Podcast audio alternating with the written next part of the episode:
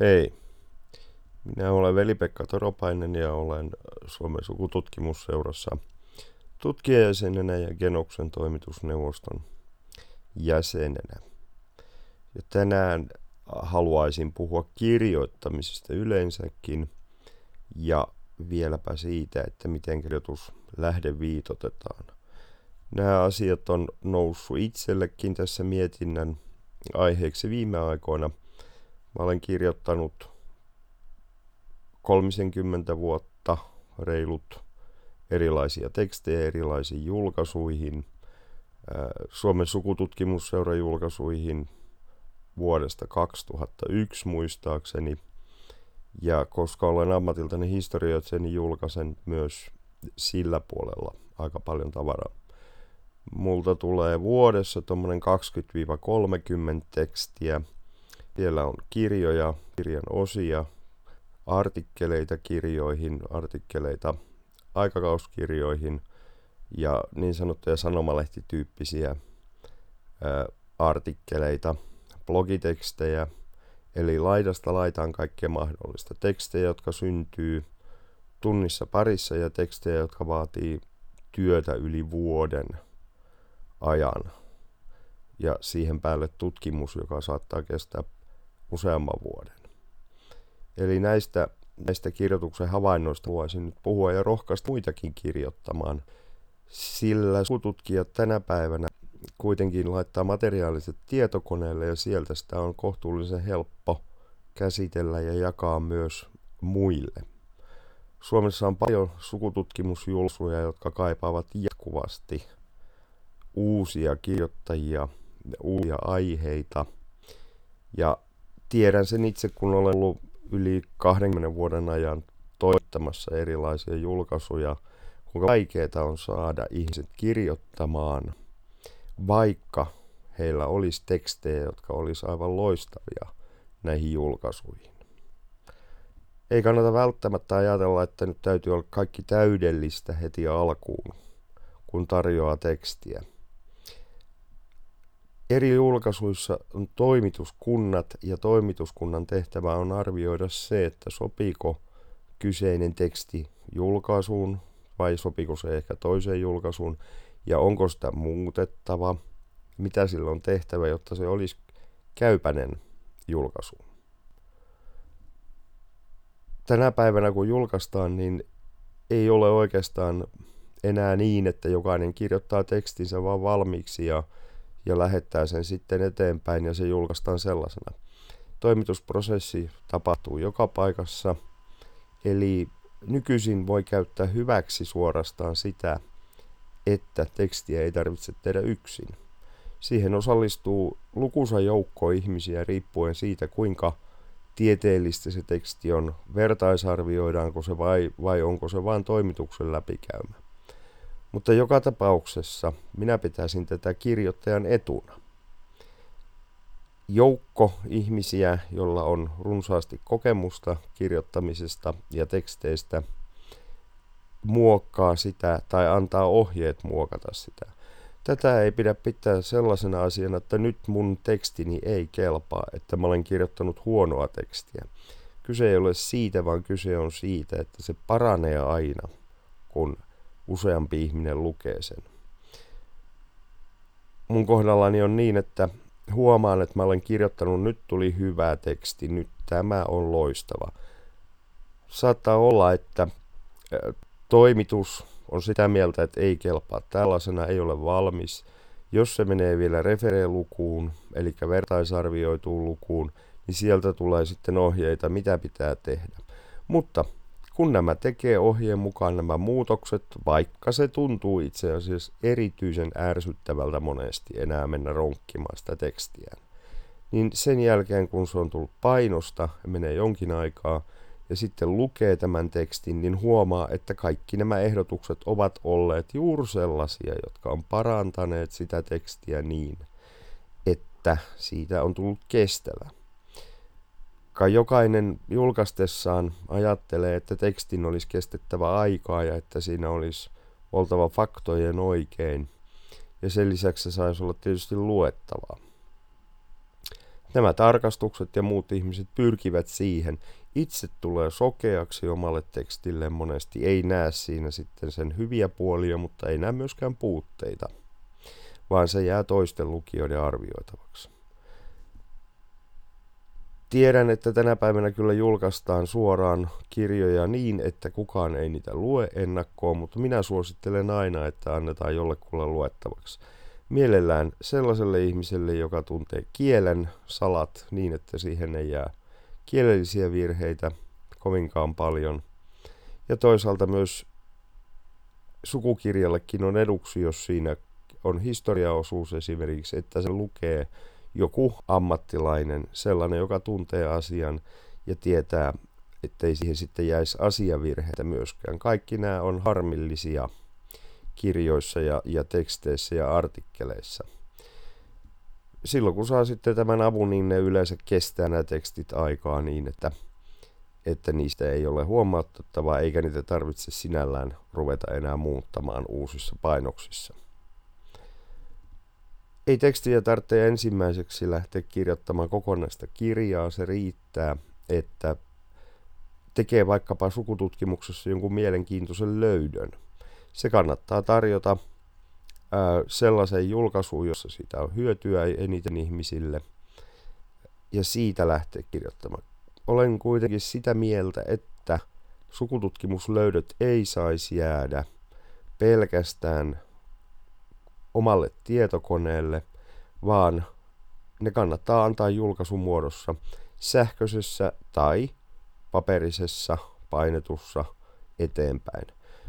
Öö, sukututkimus lähtee tietysti siitä, että jokainen haluaa ne omat esivanhempansa etsiä, mutta toisaalta silloin, jos se laajenee niin, että sinne tulee esimerkiksi tuomiokirjamateriaalia tai jotain muuta materiaalia, joka kertoo paljon asioista. Kyllä tämä kannattaa aina jakaa muille. Mä olen huomannut sen, että miksi mä itse syydän suorastaan sukututkimustuloksiani eteenpäin.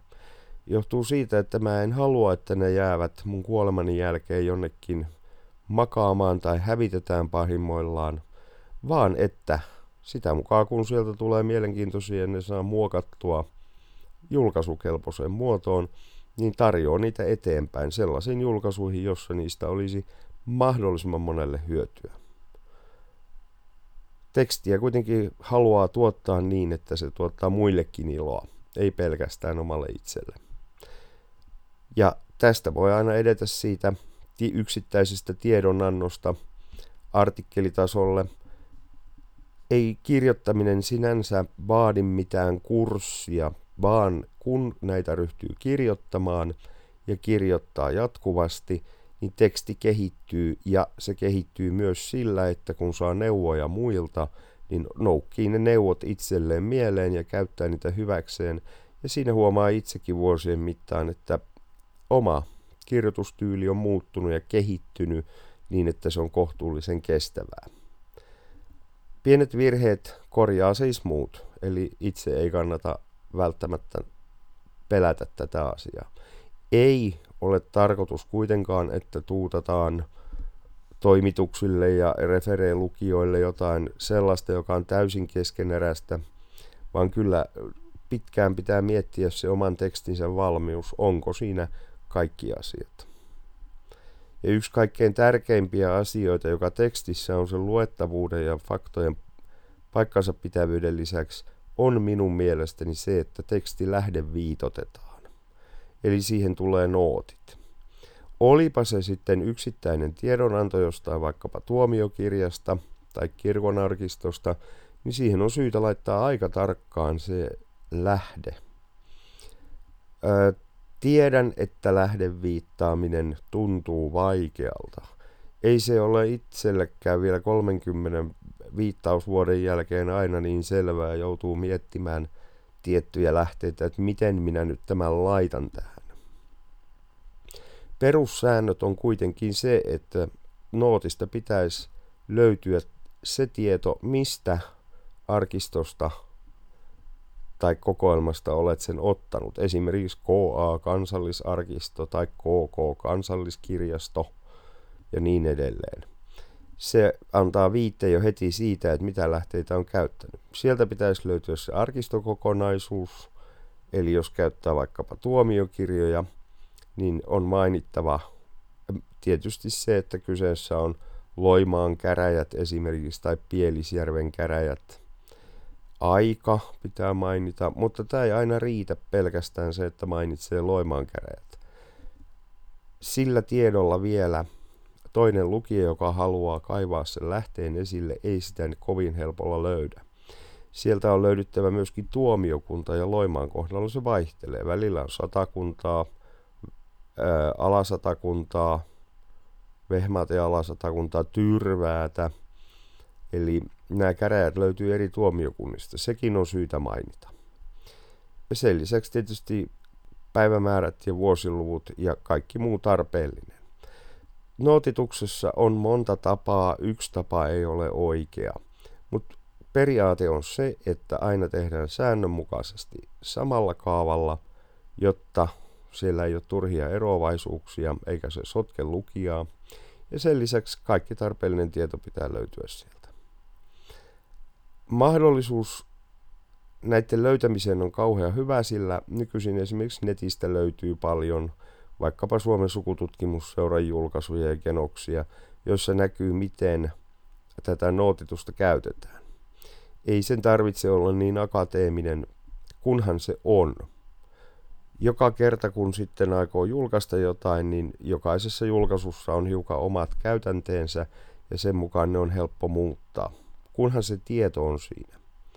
Ja nootitukseen liittyy ehdottomasti myöskin lähdeluettelo lopussa, tekstin lopussa. Ja sen saa myöskin katsottua, että miten ne on hyvä tehdä näistä valmiista julkaisuista, jotka löytyy omasta kirjahyllystä tai netistä. Nyt sitten kun nootitusta käyttää, niin kannattaa ehkä matkia sellaista lähdettä, sellaista tekstiä, joka on hyvässä julkaisussa, sellaisessa, johon voi luottaa, että sen tiedot on oikein.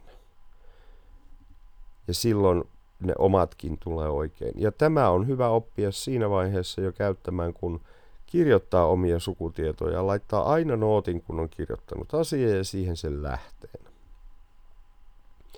Tämä ei ole pelkästään lukijoille muiden hyödyksi, vaan se on omaksi hyödyksi aivan ehdottomasti. Minä suorastaan kiroan jatkuvasti, kun kaivan vanhoja tekstejäni ja niistä tarvitsisi jotain tiettyä kohtaa. Ja siellä lukee epätäydellinen nootti. Olen laittanut vaikkapa kirjoittajan nimen ja vuosiluvun, mutta en kirjan nimeä. No se on kaivettava jostain Finnasta tai vastaavasta. Samalla lailla olen jättänyt pelkästään maininnalla, että Loimaan käräjät ja se tuomiokunta puuttuu. Se on etsittävä, jos aikoo käyttää tätä tietoa painetusmuodossa tai jossain julkaisussa. Eli kaikki tällainen kannattaa opetella varsinkin jos on vielä sukututkimuksen alkuvaiheessa, niin on kohtuullisen helppoa laittaa kaikkiin niihin omiin aikaisemmin kaivamiset tietoihin tämä lähde ja myöskin sen jälkeen jatkuvasti opetella se tapa, että automaattisesti aina tekee lähdeviitteen ja täyttää sen lähdeviitteen sitten täydellisesti. Helpottaa omaa työskentelyä aivan huomattavasti. Ja kun sukututkimusta on tehnyt 2-30 vuotta, niin kyllä huomaa, mikä etu siitä on, että on nootittanut tarkasti asiat. Ei kirjoittaminen ole vaikeaa, mä rohkaisen kyllä kaikkia siihen. Ja aina kannattaa vaan miettiä, että mistä lähtee, mihin tällä kertaa kykenen. Ja kehitys jatkuu, kehitys jatkuu vuosia ja siinä tulee aina vaan paremmaksi ja paremmaksi. Ja yksi asia, joka kannattaa kirjoittamisessa vielä muistaa, ei saisi koskaan kiirehtiä. Hitaasti hyvä tulee. Jos kirjoittaa lyhyen blogitekstin, niin se nyt valmistuu kyllä hyvin nopeasti, mutta jos aikoo kirjoittaa jostain aiheesta pidemmän, vakavamman tekstin, niin sen valmistumiseen kannattaa antaa aikaa. Ei kannata ajatella, että tämä on hetkessä valmis, ja sen jälkeen tuuttaan tämän painoon. Silloin lopputulos harvoin on se, mitä itse halusi. Kun antaa tekstin välillä levätä ja lisää ja täyttää sitä, muokkaa sitä, niin silloin se valmistuu pikkuhiljaa. Ja sen jälkeen antaa sen jonkun muun luettavaksi, joka sanoo, että ei hei, siirräpä tämä kappale tuonne, niin toimii paremmin. Kannattaa myös luottaa siihen, että jos ottaa ulkopuolisen lukijan, niin ulkopuolinen lukija näkee asioita paremmin kuin itse enää näkee. Mutta rohkaisen joka ainoa sukututkijaa kirjoittamaan tietonsa ja julkaisemaan niitä. Tämä on yhteisöllistä toimintaa ja halutaan löytää yhteyksiä muihin sukututkijoihin ja yksi keino löytää ja antaa toisille jakaa sitä tärkeää tietoa on tiedon julkaiseminen. Ei pelkästään sukutaulu- tai sukupuumuodossa, vaan myös tällaisina tarinoina, jotka kertovat ihmisten elämästä. Sillä lailla rakennetaan koko Suomen kattava verkosto ihmisille sukututkimuksen kautta. Toivotan oikein paljon kirjoittamisen iloa ja siirryn itsekin tästä seuraavaksi jälleen kirjoittamaan.